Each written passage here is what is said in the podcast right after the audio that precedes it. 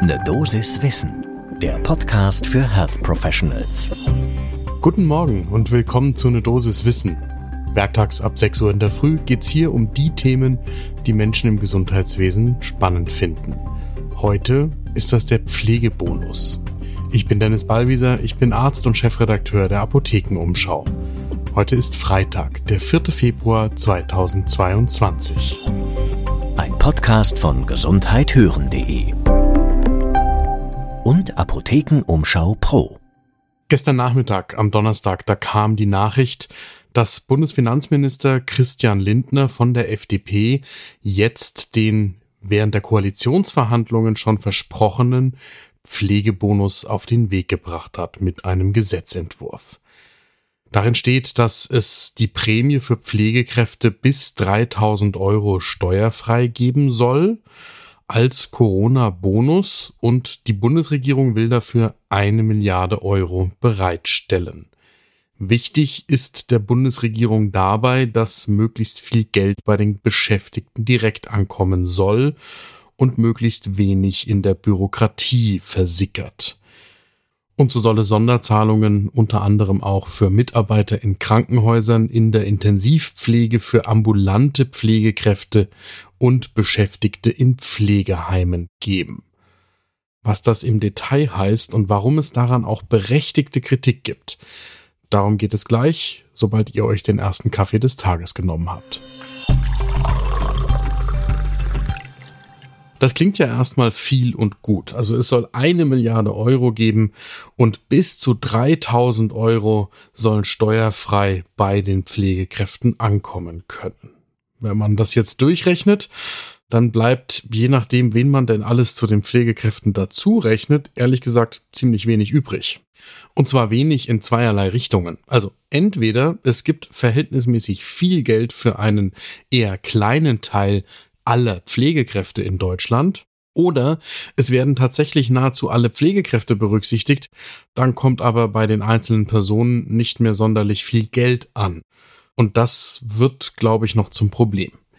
Denn ehrlicherweise haben ja nicht nur die Pflegekräfte, auch alle anderen Menschen im Gesundheitswesen, aber ganz besonders die Pflegekräfte, die Schnauze voll nach zwei Jahren Pandemie. Am Anfang, da sah es ja noch so aus, als hätte die Gesellschaft als Ganzes und insbesondere auch die Politik vielleicht endlich verstanden, dass es da strukturellen Handlungsbedarf gibt in der Pflege, für die Pflege. Und damit für alle Menschen, die pflegebedürftig sind oder irgendwann mal werden. Das würde aber dann heißen, dass die neue Bundesregierung jetzt so schnell wie möglich einen Gesetzentwurf vorlegen würde, wie strukturell bei der Pflege Verbesserungen herbeigeführt werden können. Und dann würden wir nicht über eine Milliarde, die unterschiedlich verteilt werden muss, diskutieren oder nicht nur. Dass es einen Pflegebonus gibt, das ist ja richtig. Die eine Milliarde, die dürfte nicht ausreichen, um wirklich alle Pflegekräfte, die während der Corona-Pandemie über die Maßen ihre Leistungen erbracht haben und sich persönlich auch ins Risiko begeben haben, angemessen mit einem Pflegebonus zu versorgen. Das heißt, da darf man mal ein Fragezeichen dran machen, ob da nicht mehr Geld für die Pflegekräfte für den Bonus in die Hand genommen werden muss. Aber wenn nach dem Pflegebonus nichts folgt, also wenn wir nicht darüber diskutieren, wie wir die Ausbildung verbessern, wie wir die Ausbildungsvergütung verbessern, wie wir dann den Berufseinstieg anders gestalten, wie wir auch die Aufstiegsmöglichkeiten sowohl innerhalb der Klinikhierarchien beziehungsweise der Pflegeheimhierarchien und andererseits aber auch die finanziellen Aufstiegsmöglichkeiten für die Pflege verbessern und wie wir da auf ein Niveau kommen, so dass Pflege in Deutschland auch international wettbewerbsfähig wird, im Sinne von, dass Menschen, die gerne in der Pflege arbeiten, eine Möglichkeit haben, ein Leben lang gesund, gerne und wirtschaftlich auskömmlich in der Pflege zu arbeiten. Also wenn wir das alles nicht angehen, dann werden wir ehrlich gesagt nach der Corona-Pandemie, vielleicht mit etwas Abstand, deutlich schlechter darstellen als noch vor der Corona-Pandemie. Und der Pflege ging es schon vor der Corona-Pandemie nicht gut.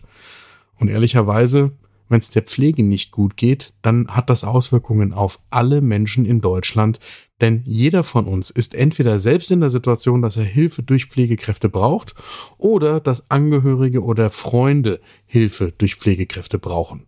Und diejenigen, die sich jetzt für besonders glücklich halten, weil sie da noch nicht drauf angewiesen sind, die müssen nur ausreichend lange warten, dann ist es soweit. Dementsprechend gibt es jetzt auch schon Kritik sowohl an dem Gesetzentwurf der Bundesregierung als auch an den Plänen von zum Beispiel Gesundheitsminister Karl Lauterbach, wie denn das Geld verteilt werden könnte.